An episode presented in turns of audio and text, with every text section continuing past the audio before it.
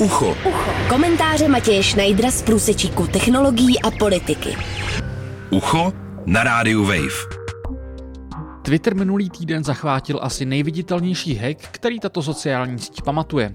Řadový uživatel si mohl povšimnout toho, že takzvané ověřené účty, takové ty s modrým odznáčkem vedle svého jména, které většinou patří vlivným osobnostem, nemohou tweetovat. To se pochopitelně setkalo s velkým posměchem. Taková už je kultura Twitteru. Kdo by se nechal ujít příležitost kopnout si do někoho výše postaveného? Za celým cirkusem ale leží obrovský hack týkající se kryptoměn. Twitter zablokováním svých nejprominentnějších účtů pouze reagoval na už napáchané škody. V předešlých hodinách se totiž Twitterové účty lidí jako je bývalý prezident Barack Obama, prezidentský kandidát Joe Biden, miliardáři Mike Bloomberg, Elon Musk, Jeff Bezos nebo Bill Gates a rapper Kanye West dostali pod kontrolu hackerů. Ti využili, aby desítkám milionům uživatelů podsunuli svůj kryptoměnový podvod. Všechny tweety hackerů obsahovaly drobné obměny následujícího sdělení. Kvůli koronaviru jsme se rozhodli odvděčit se trochu společnosti. Všechny peníze, které pošlete na tuto adresu, zdvojnásobíme. Nabídka platí jenom následujících 30 minut. O žádnou charitu přitom opravdu nešlo. Vše sice trvalo jenom chvilku, ale hackerům se podařilo na svém podfuku vydělat v přepočtu něco pod 3 miliony korun.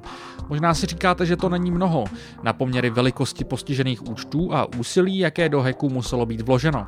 Will Orimus z technologické publikace One Zero ale upozorňuje, že o peníze vůbec primárně jít nemuselo. Takzvaně černým zlatem 21. století jsou přece data a Orimus proto spekuluje, že hackerům mohlo jít o získání soukromých dat prominentních bankovních účtů. Podle informací New York Times ale vše vypadá zatím daleko banálněji, ale vlastně o to děsivěji. Za hekem stála podle všeho skupina poměrně mladých lidí a za prolomení velmi pravděpodobně nemohl žádný sofistikovaný hack, ale komplic uvnitř Twitteru. Koukni kámo, dělám v Twitteru, neukazuj to nikomu, vážně. Měl psát jeden ze spiklenců k print screenům vnitřních správcovských nástrojů Twitteru.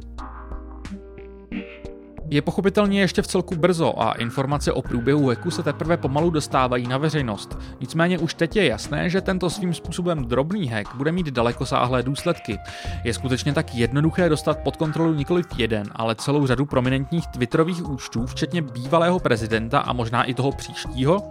Co by se stalo, kdyby se někdo rozhodl tuto kontrolu využít pro ambicioznější plán, než je bitcoinový podvod?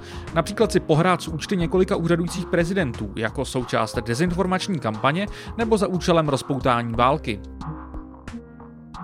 Jedna ze zjevných lekcí, která vyplývá z dnešního prolomení bezpečnosti Twitteru, je, že komunikační platformy, na které spoléháme, jsou veřejnou infrastrukturou se závazky vůči veřejnosti. Tweetoval Matt Stoller z think tanku American Economic Liberties Project, jako ověřený uživatel až po odeznění hacku. Co s tím problémem dál je stále více součástí divoké veřejné debaty jak na druhé straně Atlantiku, tak tady v Evropě.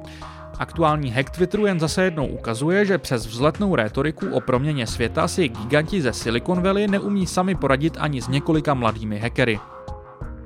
Matěj Schneider, Radio Wave.